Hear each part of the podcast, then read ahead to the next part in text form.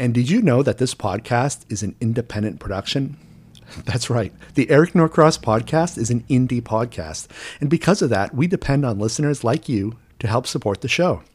The best way to become a supporter is to become a patron. Patreon is a membership platform that allows creators to develop a more sustainable source of financial support for their projects. My Patreon supports this podcast. If you find this podcast worthwhile, please consider becoming a patron by heading over to the Patreon link in the description. That's patreon.com slash Eric Norcross. Again, patreon.com slash Eric Norcross, and the link will be in the description. Thank you, and on with the show. All right, I have one more announcement before I go into the episode. I know these can be super annoying, but this is not a paid advertisement. This is actually about one of my projects. I made a feature film called Fractals, and guess what? It is now available for streaming. Just visit my website, ericnorcross.com, look for the movie Fractals, and there will be a list of platforms where you can stream it. Thanks. Welcome back to the podcast. Today I am talking about independent filmmaking and my 20 tips for indie filmmakers looking to make their movie on an out of pocket budget or a shoestring budget. This series started on TikTok and eventually migrated over to Instagram, and it's kind of on both platforms at this point. But I thought I would take the 20 tips that I created and bring them to one podcast episode so you can just listen to it and hear what I have to say. All these tips are rooted in my experience as a filmmaker over the past 20 years. I can only speak from my experience. And so if you disagree with some of it or if you think I did it wrong, well, know that I take a lifelong learning approach to how I live my life and how I do my project. So even though I learned some really hard lessons previously, it doesn't mean I would repeat those mistakes now. And some of these tips are derived from some of the hardest lessons I've had to learn. So here we go.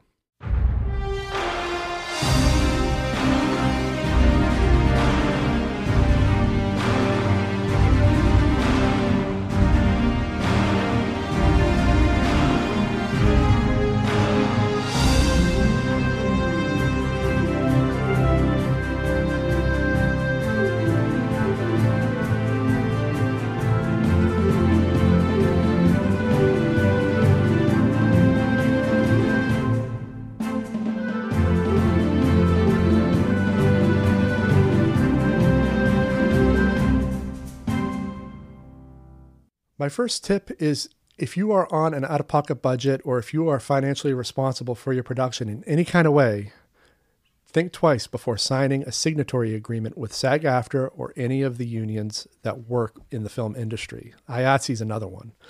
Uh, I don't have experience directly with IATSE, but I what I did direct an independent film that was under the SAG AFTRA ultra low budget contract some years back, and when you sign an agreement with a SAG AFTRA, you essentially give them what's called jurisdiction over your production, meaning they tell you when to go and how to go.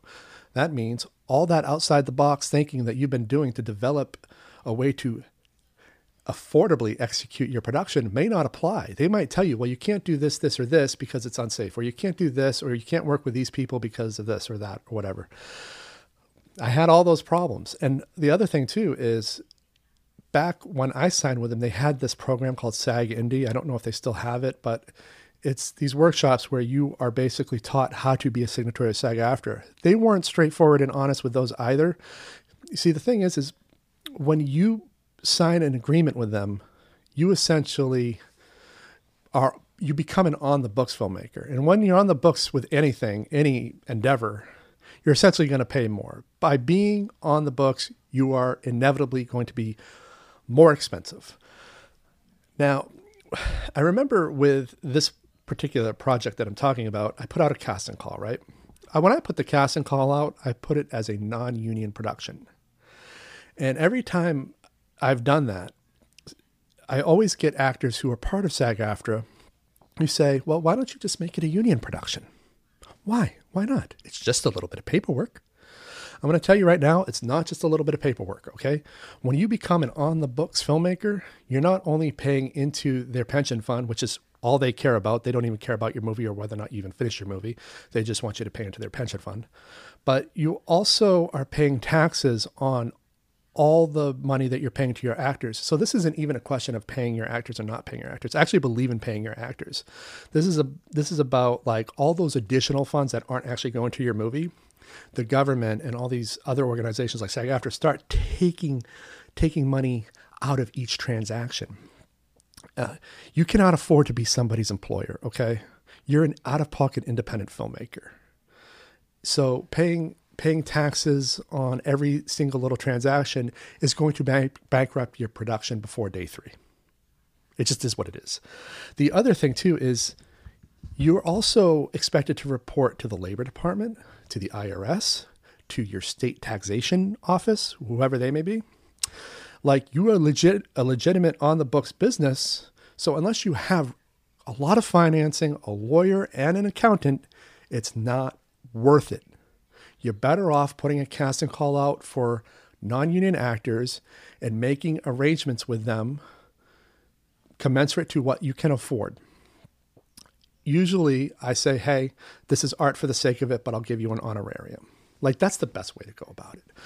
Because if it's art for the sake of it, then it's art for the sake of it. The stakes are low, the expectations are low, and you don't have to worry about all that stuff that you should not be worrying about as an out of pocket independent filmmaker.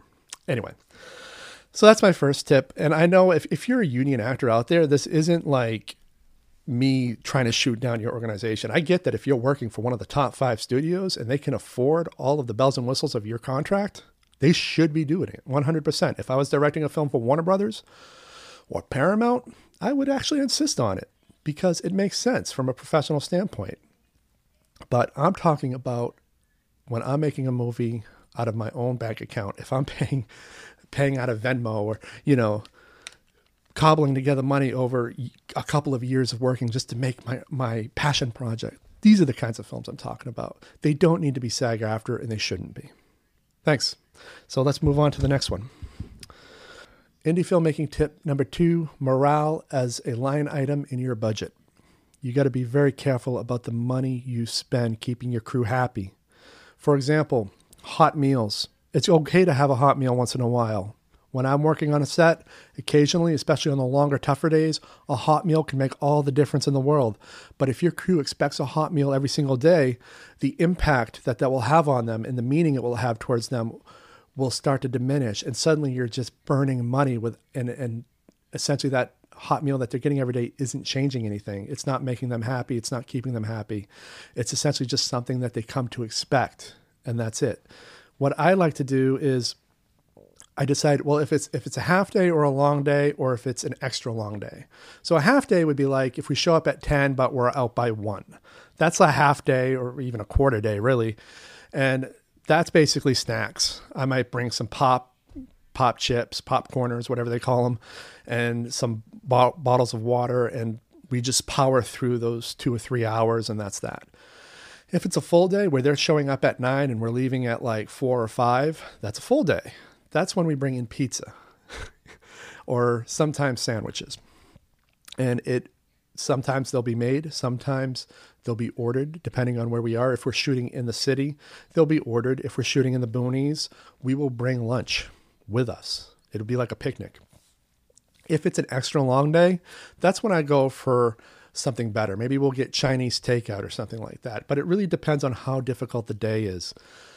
And that's it. That's how that's how I've always pushed forward with my productions since 2013, and it works. But you just got to be really careful because I once had a cinematographer who it was in his contract that we would supply him with his own source of coffee.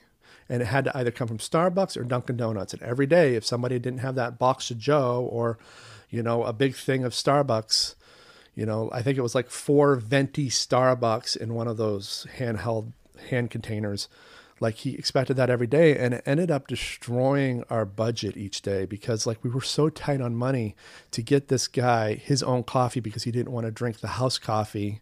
It was just ridiculous. It wasn't worth it. So, and ultimately he was always angry with the production anyway in some other way. So it's not like it even worked towards making him happy or feeling valued.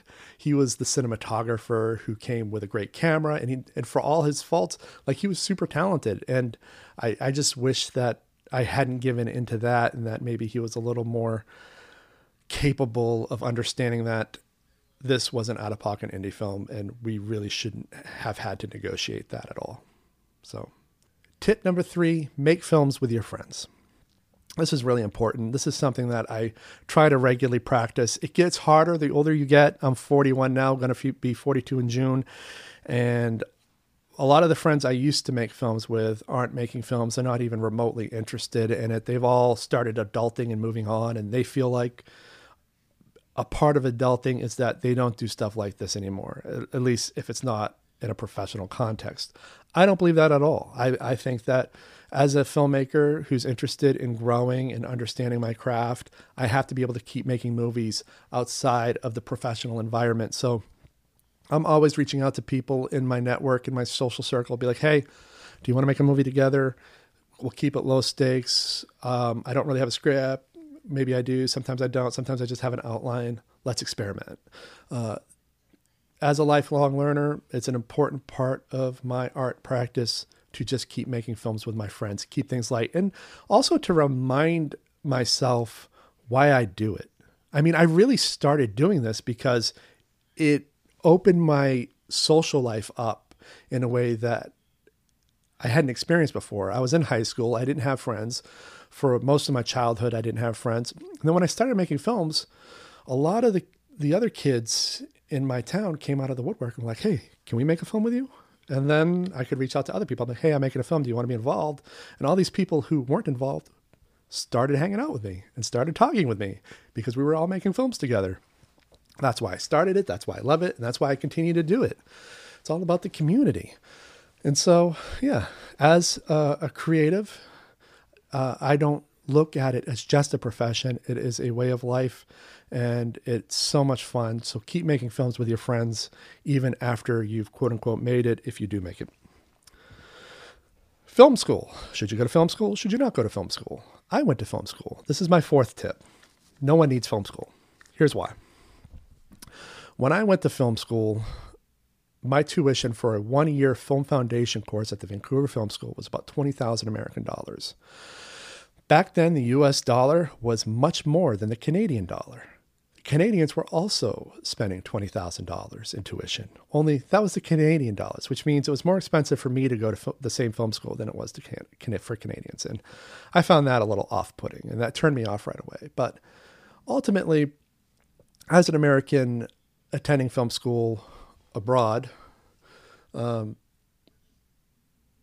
I don't feel like I got the education I would have gotten had I gone to an American film school simply because a lot of the positions on these sets were given to Canadians. So if I wanted to be a cinematographer on one of our class films, I was less likely to be chosen simply because I was an American. The only American that got the cinematographer jobs, at least in my class, was somebody who was already shooting Super 8. And I didn't have access to a Super 8 camera or money for to develop Super 8 film, so I was obviously not positioned for that if I wanted to be a director, I had to be a Canadian.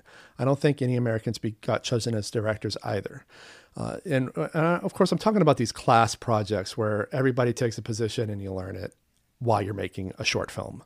Uh, I submitted a screenplay to be produced as one of the class projects and immediately got shot down because my depiction of police was too brutal. Oh, police aren't this brutal. I'm like, bitch, you don't know fucking America. Like, this is an exact depiction of police in America, and they didn't understand that. And and I I think from the Canadian perspective, maybe it seemed unrealistic, but in retrospect, it was actually really accurate. And then disenchanted, I ultimately resigned myself to just producing my own experimental films using an analog video camcorder that I would check out of the equipment room twice a week. And so the most valuable content that I, that I created in film school wasn't even our film school projects. It was just the stuff that nobody else at the film school knows I created. What I would have rather done in retrospect is taken the $20,000 in tuition and used it to make a feature film that I would have then been able to submit to festivals and eventually get distribution for. I wish I had done that. That's what Kevin Smith did and it worked. I don't know if you guys know that, but he went to the same film school I went to, realized it wasn't for him, and dropped out halfway through. He took the tuition that he got back from that, from having dropping out, from having dropped out, and he ended up using it to finance Clerks, at least a portion of it. So, yeah, I would say, you know, there are enough tutorials on YouTube about filmmaking. Everything you need to know about filmmaking is there. Everything you need to know about all the equipment and the programs, that's all available for free. So I would say just use your resources to make your first movie. And if you need to know anything, you can reach out to directly through my web. You can reach out direct to me through my website, and I'm happy to answer your questions. But almost every single question you have to ask about filmmaking is already answered and it's available on YouTube. So that's it. Avoid film school at all costs. It's just not worth the money. And for the film schools out there who might want to dispute this, uh, Scorsese didn't go to film school. Okay. A lot of the great filmmakers that we talk about day in and day out did not go to film school. So it's not like you need it. Now, I, I will add one more thing to this this particular tip. If you're looking to just network and get into like a position on a professional set, oh, I just want to get a PA, PA work or something like that. Maybe film school would be, would be right for you. But my advice is geared towards the independent filmmaker looking to make movies themselves. You don't need film school for that. If you're looking just to be a grunt on the set, then sure, go. I, I mean, my nickname for the Vancouver Film School was the Vancouver Grip School. because that's essentially what they were teaching. And they didn't convey that in their literature back then, but that's essentially what it is. And so, uh, if you're looking to create an art practice for yourself as a filmmaker, maybe go to art school instead. Just some mixed media program where you can do whatever. Uh, but film school, forget about it. Let's move on financing. Everybody wants to talk about financing. I recently had somebody on my podcast who's they were talking about wanting to get into independent film and they asked if they could stay in touch with me if they had questions. I said, sure, sure.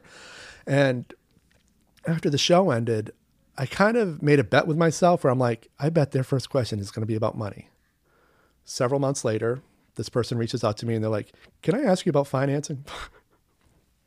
and so you, you just can't escape it. That's always the first question on so many people's minds. How do you finance your movie? You know, years ago, in around 2012, I interviewed Matt Harrison. He's the director of Rhythm Thief. Uh, it was one of the movies that won Sundance in the 1990s. One of my favorite movies. It's a movie that I always watch before going into production of a film, just because it's so inspirational, uh, at least to me as a creative. And I asked Matt about money because he, you know, he he won the award that all us American filmmakers want to win, the jury prize at Sundance. well, he won the special jury prize at Sundance because they wanted like they were so divided on who to give it to. They just like gave it to like two different people. But he he, he said something that disenchanted me then, but it's just obvious now, and that's that no matter how many awards you win, no matter how much money your movies make at box office, you're always going to be in a position where you're trying to find funding for the next one. And you're not you're never going to be able to know where it's coming from until it comes. And that that was really disenchanting initially. But accepting it really just allowed me to push forward as a, a filmmaker pursuing the art life for myself because if that's normal for even the most successful filmmakers, then okay, so be it. So yeah, wherever your money comes from is where your money's coming from. And so for me personally, a lot of it is just I do a lot of freelance jobs and I take a portion of the money that I make and I put it away and I save up for my projects. And I slowly build out my projects so that by the time I'm ready to shoot, all my props are built by me, all my set pieces are built by me, and I have a plan. And if I do it that way, if I go slow, then and and I do as much myself as I as possible, then the little bit of money I've managed to save up will go a long way to just making sure we get through principal photography. Most of that just goes to actors and locations anyway, and sometimes travel and food. Like I, I don't really spend money on anything else because I already have all my equipment and I do all of my set builds and my prop builds myself. So that's how I finance. It's literally out of pocket, and that's why there's so much time between when I fin- start and finish films. Tip number six writing. So I write a lot of screenplays meant for submission, and then I also write a lot of screenplays meant for production. The screenplays I write for submission tend to be formulaic. I follow the three act structure, I follow the character arcs that you would typically find in a studio picture or a TV movie. And those are the ones I'll often submit to places to be hired as a screenwriter or to try and get financing outside of the independent way of making movies. And although none of that has ever worked, I continue to write them because I have the stories in me and, and I need a way of getting them out. But then there are the screenplays that I write for production, and these ones are written in a way where they are producible by me entirely. Uh, and so sometimes they'll just be outlines with ideas, and then I'll work with actors to figure out what those ideas would look like on film and other times they're just they're they're specific. They're they're in screenplay format and they've got all the dialogue and all that, but all the locations are locations I already have access to. All the props are props that I already have. Uh, all the all the characters are generic, so I'll often write characters by positions within society or an enterprise. So if my screenplay takes place at an office We'll have the boss, we'll have the intern, we'll have intern number two, we'll have the boss's assistant, and then we'll have, you know, all the all the other underlings and whoever the main characters are ends up being the main characters. But in the screenplay, it'll just be their position because as an out-of-pocket independent filmmaker, I don't know who I'm going to get auditioning and who's going to be perfect for the role. So, case in point, some years back, I was getting a lot of submissions for actresses, but my screenplays were all written with men in mind for some of the characters. And one of the actresses that auditioned was perfect for the role. So when I retooled the script for production, uh, I just put in inspector because that was the position they had in society. They were an inspector. And their colleague was inspector two. And then there, I think there was an inspector three and four as well.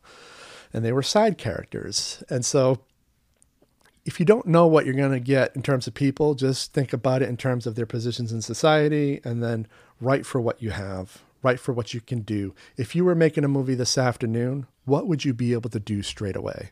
So that's that's my advice. Write write the screenplays you want to produce with money, but then also write the screenplays that you can produce tomorrow. Tip number 7. Don't start spending money because once you start, you you won't be able to stop. That means if if you're bringing on outsiders to help you, make sure they understand that this is art for the sake of it, that they're not going to necessarily be paid crew. And if you negotiate an honorarium, make sure that they know that that honorarium is a one time thing because it's really easy for people to be suddenly okay with getting paid out of your pocket. Um, I remember there, I've had multiple productions, especially in my 20s, where I said I'd pay people this one time, and then this, the following week we're still producing the movie, and they're like, you know what, I could I could really use another deposit for this week. Uh, otherwise, I won't be able to come back. And they know that I have to to to come up with it because I've already started making the movie with them, and it be, I became dependent on them, and they, and they became dependent on that paycheck. And so don't start spending money to solve all your problems. And this goes for like really any problem. If you don't find an outside of the box way of solving your problems, then you're you're you're never going to be able to wind down that knee jerk response to just buy your way out of the problem. Uh, it's easy to buy your way out of the problem when you're a big budget. And if you're a professional production, you probably should most of the time buy your way out of a problem because you got a lot of people who are essentially getting paid to be on set and you want to keep them on set as little as possible. So, but when you're an out of pocket indie filmmaker, you can't really afford to buy your way out of every problem. So be inventive and surround yourself with inventive people who think outside of the box in terms of their problem solving abilities. Uh, on that SAG AFTRA production I told you about, I had a crew who was very incapable of that. Everything, every solution that they had was the quote unquote tried and true professional method for making films. Well, it just so happens that the tried and true professional method for making films is also the most expensive. So they weren't actually the right crew for me. And this is why I started retooling my production process so that whether I start with a crew or not, I ultimately can finish my own movies. So my movie Fractals and Death in Life, those were the two feature films that I made afterwards. Those were done entirely by me without a crew. And I designed my whole creative process to not have a crew.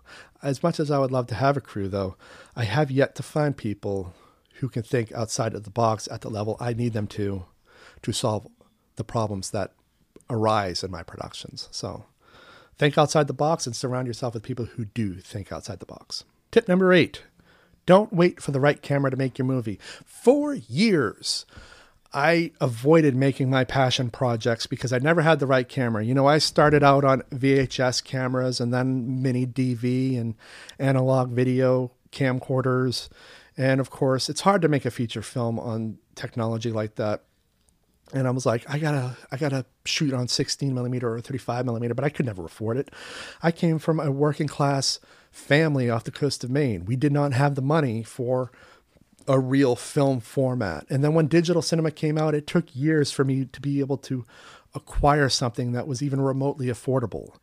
And then after I finally got my hands on a red and eventually transitioned to just exclusively shooting on Blackmagic cameras, all those passion projects I was waiting to do, I was no longer interested in doing them. And some of them were very specific to my life back then. And I no longer live where I was living and I no longer no longer know the people that I knew and therefore didn't have access to some of the locations or other types of resources that I would need to make those projects. So I I wish I had come up with alternative ways to make these movies and but I just didn't. I thought it was all about waiting for access to the best cameras.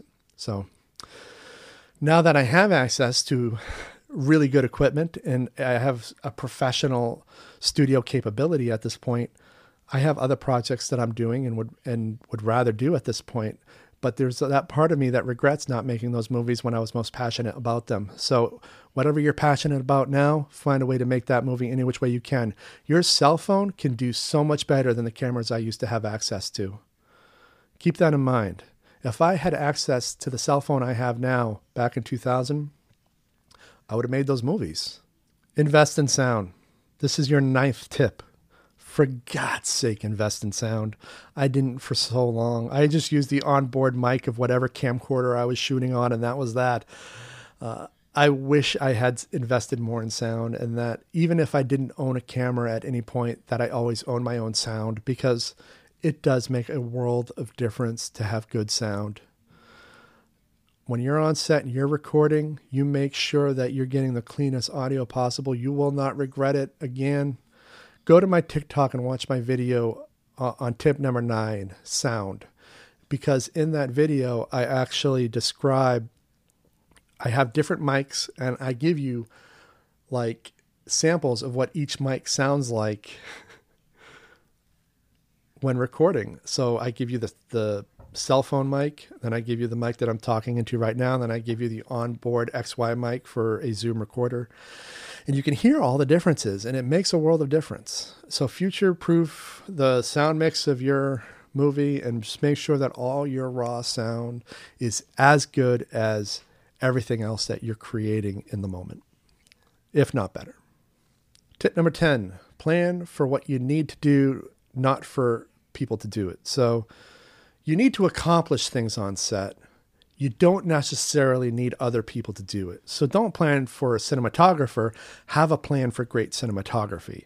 Don't plan for a sound mixer, have a plan for having great sound, so on and so forth. Because even if you start off with a crew, you might not necessarily be able to retain them. Back in 2013, I had a crew, as I said, but they were very unhappy and they didn't click well with my production process.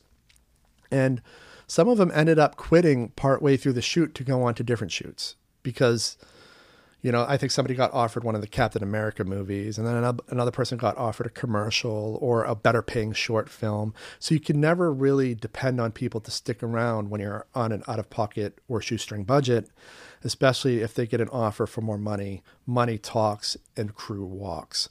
So plan to have certain things and then also have a redundancy to your plan.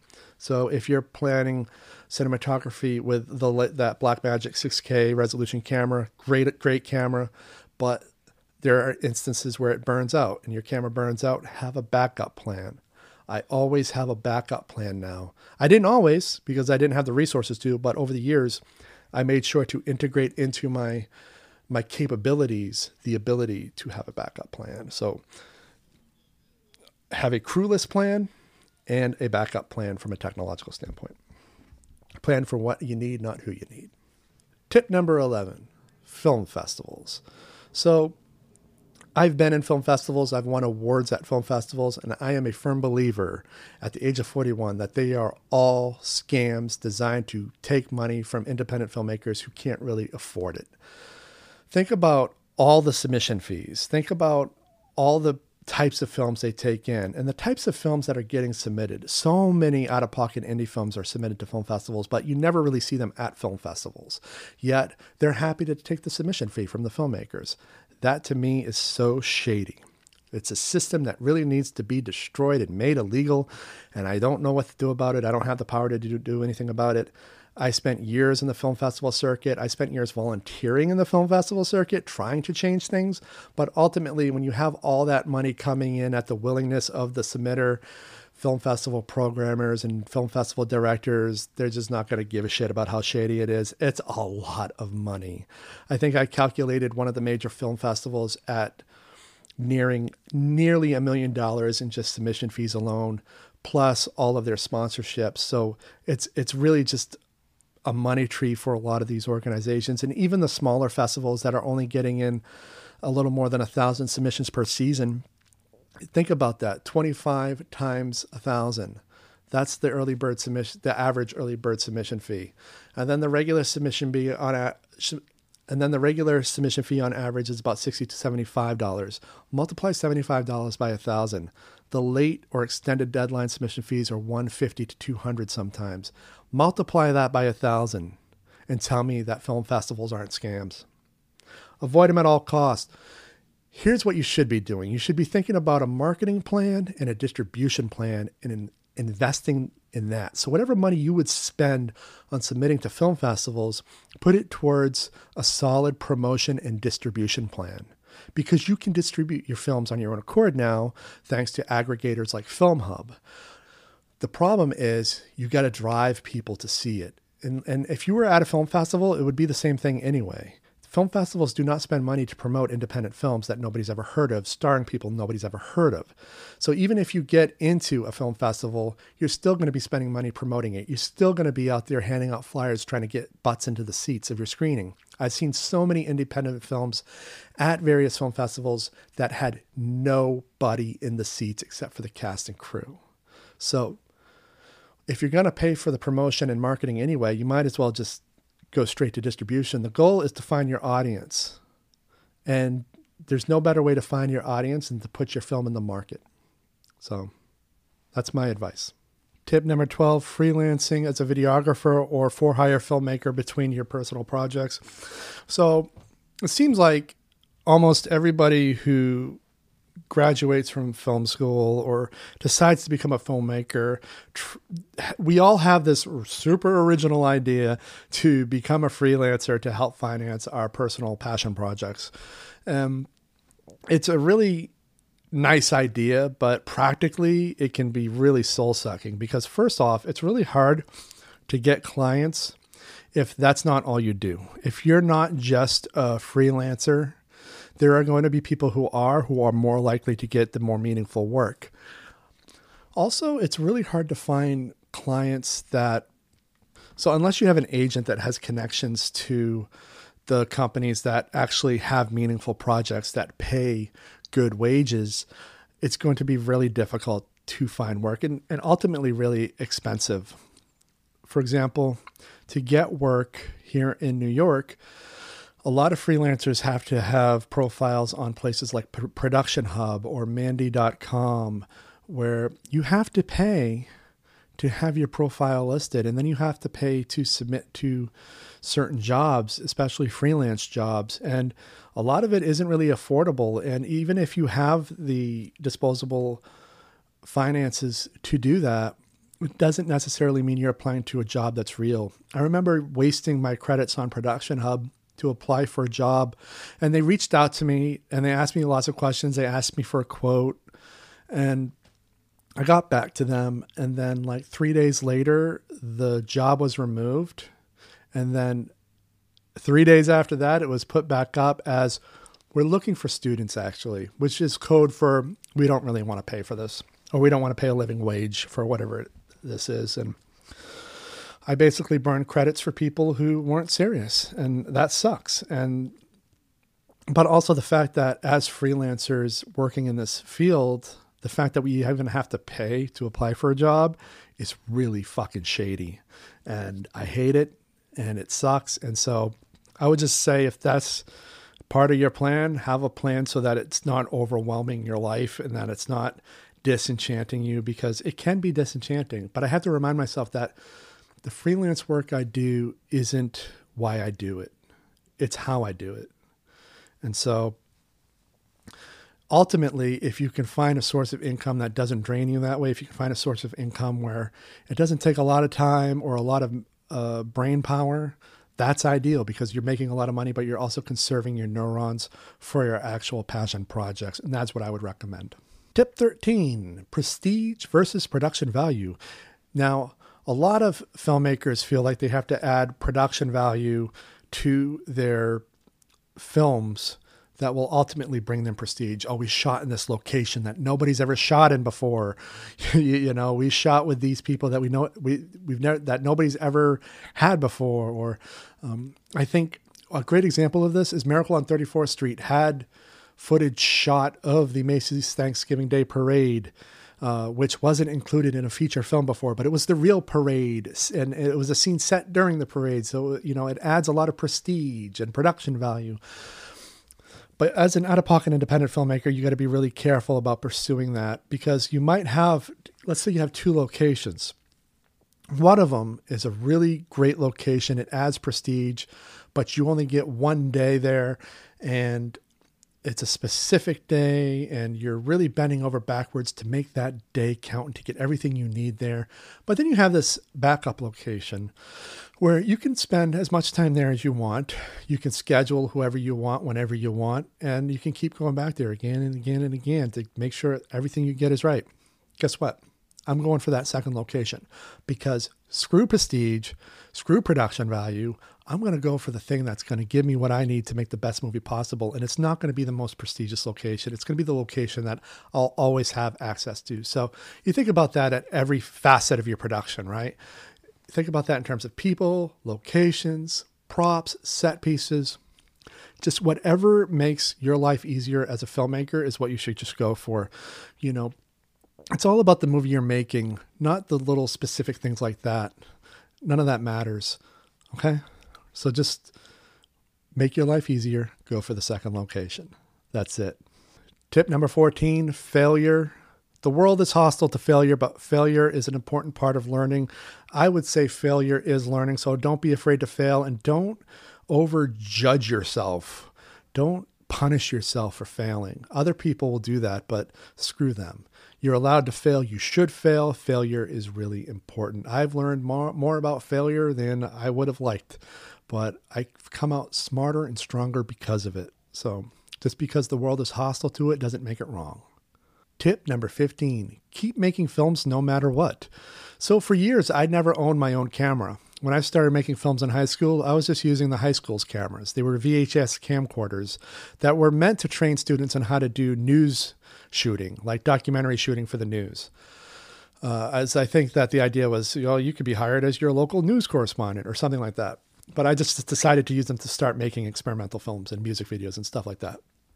In film school, I didn't have access to f- actual film cameras. I only had access to eight millimeter videotape, which is just like these Sony analog handycams that shoot standard definition on eight millimeter video.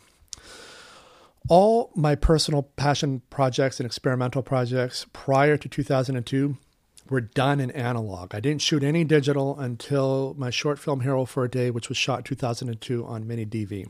Again, it was standard definition. This camera I didn't own either. This was a friend that owned it. His name was Brandon. He was also a producer on that film. And I although I did buy a mini DV camcorder in that era afterwards, I never really used it for my own films. I just used it to kind of shoot random stuff because I didn't like the quality and I didn't particularly feel that I was generating anything worthwhile with it. However, when I moved to New York, I didn't make film for two years, and I regret that because I did have that little mini DV camera uh, at first until I sold it. But that's a whole nother story about needing to pay rent and all that. But ultimately, my first New York film was made with a Sony TRV 900, a great mini DV camera, very professional, crisp. It wasn't high definition, it was still standard definition, but it was really crisp standard definition. That was my first New York movie. It was called The Long Island Project. I have a, if you're watching on YouTube, I have a sticker back here promoting it. But again, that was a borrowed camera. I did not own that camera. I borrowed it from one of the managers at the Virgin Megastore where I was employed at the time. And then I got my first real movie camera in 2009. It was an HDV camcorder. It was a Sony, no, it was a Canon XHA1 HDV. So it recorded to DV tape, but it recorded high definition footage onto DV tape and to this day, I can't tell you how because I'm not that technical savvy, but that was the first camera where I felt like, oh, I own an actual movie camera where I can create cinema with it. And all of my first festival plays were movies made with that camera. And that was my first camera. So if you think about it, I started making movies in 1998, but I never really owned a viable camera until about 2009. But I kept making movies no matter what. And even through the proliferation of digital cinema technology, I never really got a hold of digital cinema for for a long time, but I still kept making movies, and I still kept, I still kept finding a way to make movies. And even today, even though I have digital cinema technology, I don't really have the collaborators I used to have. But that doesn't matter because I still find a way to experiment. I still find stories to tell with what I do have and who I have access to. That's that's it. Just find a way to keep making movies. It's really important that you keep working.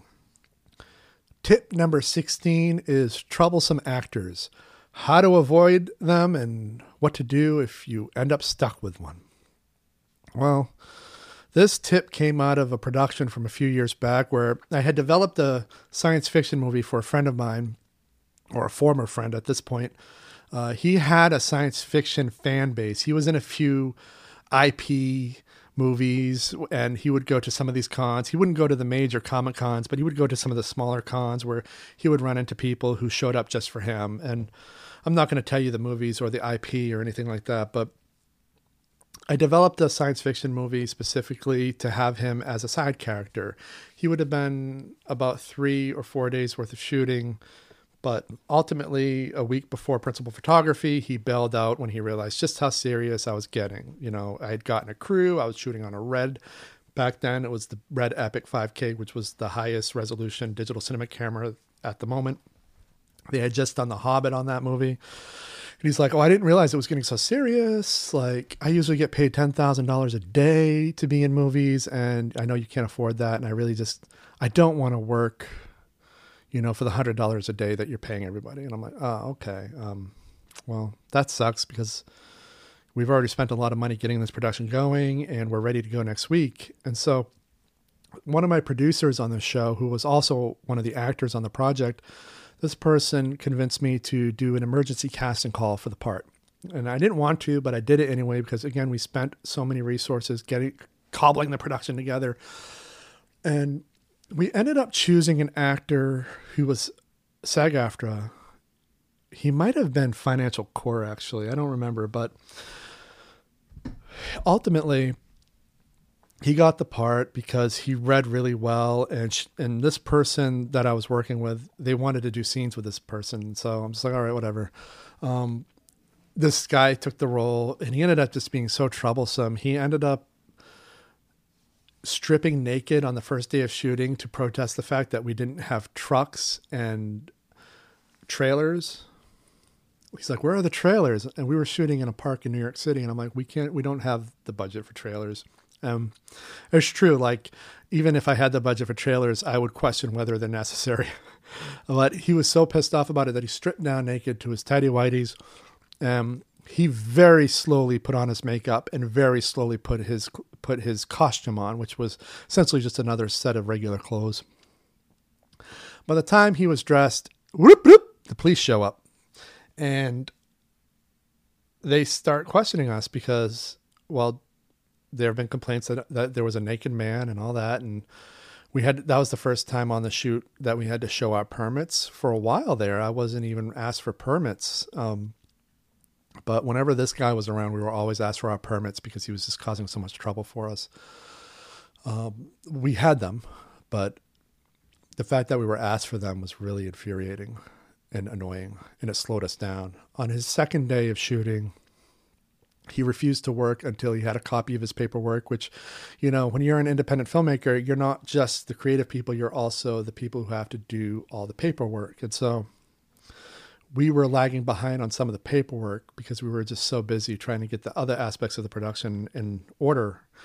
And he showed up to set. He's like, "Well, I want this form and this form, or I'm not working." And so my lead actor, who was also the producer, had to go from Battery Park City all the way to the Upper East Side, get this guy's paperwork, come back, and do the scene, which sucks because when they go when they fall into that character, they basically have to stay into that character until we wrap shooting. And this took this person completely out of character into producer mode. And by the time we were shooting, I could tell that this person just wasn't into it anymore. And it was all because this guy couldn't wait till after we were done shooting to get the paperwork that he wanted. He had no sympathy whatsoever for the fact that this was just us, that we were alone, that we were doing everything. He didn't care. It was all about me, me, me, me, me, and just making it difficult. And finally, on the third day, I decided to just cut out a bunch of his scenes. And I, I, I ultimately just decided, you know what? We can make it work without these scenes. So we're just going to do this third day. Screw the fourth day. He's not coming back. And so on the third day, we shoot some scenes with him, and it's relatively okay. Um, I'm by this point, every time I see him, I just get angry. like this guy really brought out a lot of rage in me. That just the look of him, just seeing his name in print somewhere, just made me so bitter. But ultimately, we ended up shooting. We ended up avoiding a shoot with him for a fourth day. However, two weeks go by, and then I get a call from his lawyer saying that we're in breach of contract with him, and I'm like, "What are you talking about a breach of contract. It turned out that when we signed an agreement with him to act, because we were in that fog of confusion with that first actor, I didn't see that he had checked off a thing on the contract that said that we would guarantee him four days of shooting. So we had to pay him for a fourth day of shooting that he didn't shoot uh, because we guaranteed it, quote unquote that's something that I would say goes back to the first tip that I gave you about SAG AFTRA. In those contracts, you can guarantee shoot days, but if you guarantee them, you have to pay them, even if they don't shoot those days. I didn't realize that. I didn't understand that. But he treated me as if I was trying to skeeve my way out of it. Um, and as an independent filmmaker, just don't check the boxes. Don't let them check the boxes. Do not guarantee shoot days for anybody. And then also to hit things to make things even worse for us, the guy decided that, you know what? I'm going to drain them of every bit of money they have so they can't finish the movie. By this point, he just didn't want us to finish the movie because he didn't want to be in our movie. Uh, he didn't like us. He ultimately decided that my style of filmmaking wasn't something he wanted to be affiliated with. So he's doing everything he could to sabotage us and to drain us of our money. And so he reported us to the labor department. Even though we paid every single person on that set what we were legally required to, he decided to get us audited by labor.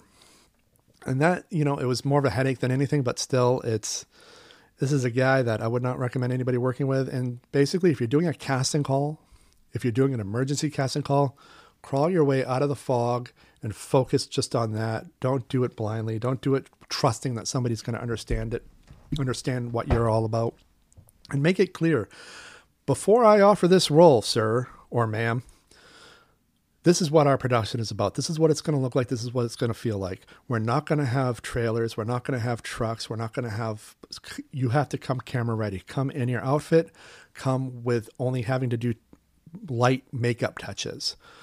But if you don't come camera ready, you're not going to be happy. You make sure that that's exactly what you say to them. And if they don't take the role, great. You know you've avoided a problem or a problematic person. But if they take the role after having been told that, then and then they cause a problem, you know you're not the problem, they are.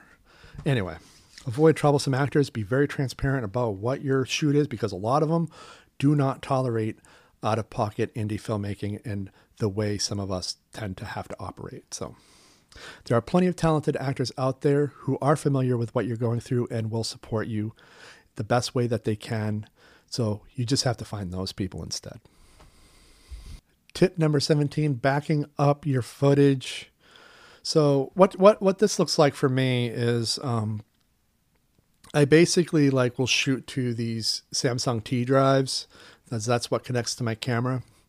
And throughout the day, if I have a space of time, I'll often duplicate the footage to a little G drive or one of those LaCie jump drives. And over the course of the shoot, it, will go like that. And at some point, all that footage will, will be jumped to a G drive that will then become the project drive, at least the first of two project drives. And so, the, what the process looks like is this slow duplication three different times of the raw footage and of the raw audio. Um, by the time the film is locked, I'll then duplicate the project drive over to a second project drive and I'll start working on that second project drive. So, what I'm doing is I'm creating a layer of redundancy, backing up my footage each time. And so, by the time the film is done, there's multiple copies of all the raw footage on a multitude of different drives made by a multitude of different manufacturers. And the reason I do this is because I don't trust technology and I don't trust manufacturing processes, especially since I don't know how these drives are made. I don't know what's inside them. I don't know what their lifespan is going to look like. And every drive is different. You might have two LaCie drives, same make and model made from the same factory, but one will die three years before this one, you know? And so I don't take any any of it for granted, and I don't delete any footage from the camera drives until the film is finalized and released for distribution. I have a lot of T drives that go with my Blackmagic cameras for this reason. So it took me several years to make fractals. Fractals, the fractals T drives that I shot on, those were only just erased last year when I submitted the movie through FilmHub. So that's how I back up and manage my footage over the course of a production and eventually wind down to two different drives. I have the project drive and then I have the backup of all the raw footage on the external LaCie drive. So, and all the audio also goes up to the cloud because the audio is much smaller in file size that I can easily just back that up to the cloud during the course of production. As far as cybersecurity goes, uh, the first time I ever heard about cybersecurity with footage was with that movie W. It was an Oliver Stone movie, and he was really concerned about the CIA hacking into his editing system and completely deleting his footage or his project files. And ever since then, I kind of followed this rule where my editing system doesn't connect to the internet unless I'm updating my OS or uploading videos for one reason or the other. When I use the internet, I use a non editing computer like my phone, uh, just because um, it's safer that way. I mean, if you think about it, this is my livelihood. I've spent my entire adulthood generating all of this content, and I want to make sure I keep it safe. All the archival drives that I keep all of my, my back catalog on, those are obviously duplicated a multitude of times, but those are never connected to a computer that's connected to the internet unless there's a reason for it. And ultimately, though, it's really just about making sure that my footage is constantly upgraded to the latest piece of technology, to the latest codec if I have to upgrade the codec. Although, ever since Apple ProRes came out, I haven't had to upgrade the codec. But, but before I, I had to do that, like codecs were very indecisive uh, back in the day. But ever since ProRes came out, uh, everything has been in ProRes, which is great, and I hope that they don't change that. Um, all my masters are in ProRes, so that's about it. Back up your footage a lot, especially during the course of production, and then slowly wind it down so that you have a reasonable amount of backups once the film is done. And as far as internet goes, as far as being hacked goes, only connect it to the internet when you need to. If you don't need to connect it to the internet, why? I mean, that's what they teach in defensive driving. Like the first rule of, of defensive driving is if you don't need to drive somewhere, don't drive. You're less likely to get into a car accident if you're not using a car. So, tip number 18 learn to go at your own pace. Remember, you're creating an art practice for yourself. This is about being happy. Don't think that you need to rush, don't think you need to meet a certain timeline. And if you ignore my tip about the film festival and you're going after a film festival, if they open up the late, the the final deadline, but you're still in the early stages of post production, don't rush to make that last deadline. It's not worth it, I promise you.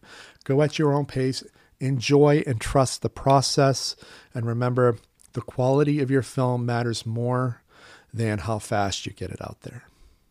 Tip number 19 you are your own advocate. So remember that the world has a hostility towards self promotion and will criticize you for it. But ultimately, you are going to be your only advocate when it comes to promoting your movie and reminding people about why your movie is important and how important that movie was to you or is to you. And you should not feel bad about that.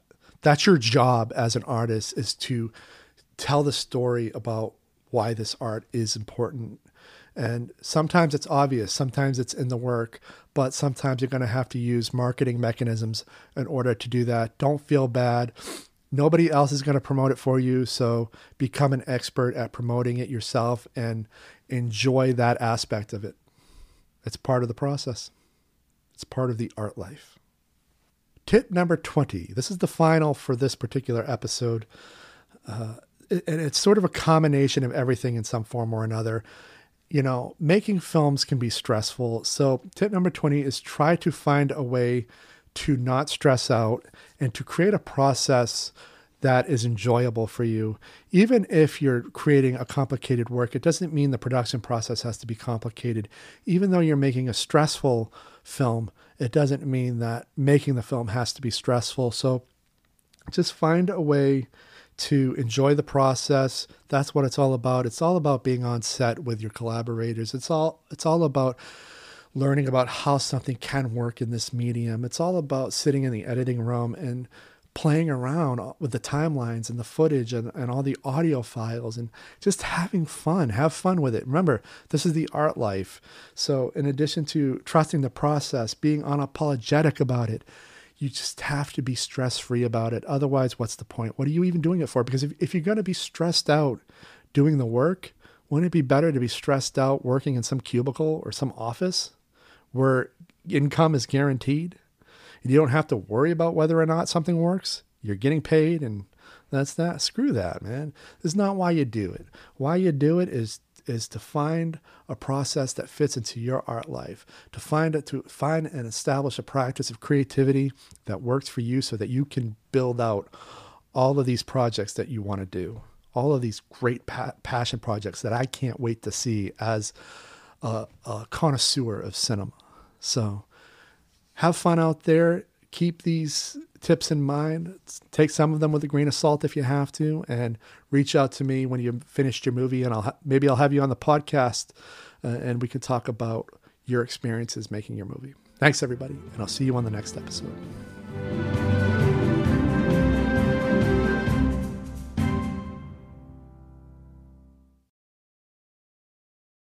Thank you for listening to my podcast. If you have a moment, please consider subscribing to the show wherever you listen. And if the app allows for it, please leave a rating and review.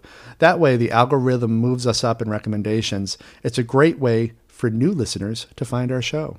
Thanks, and I'll see you on the next episode.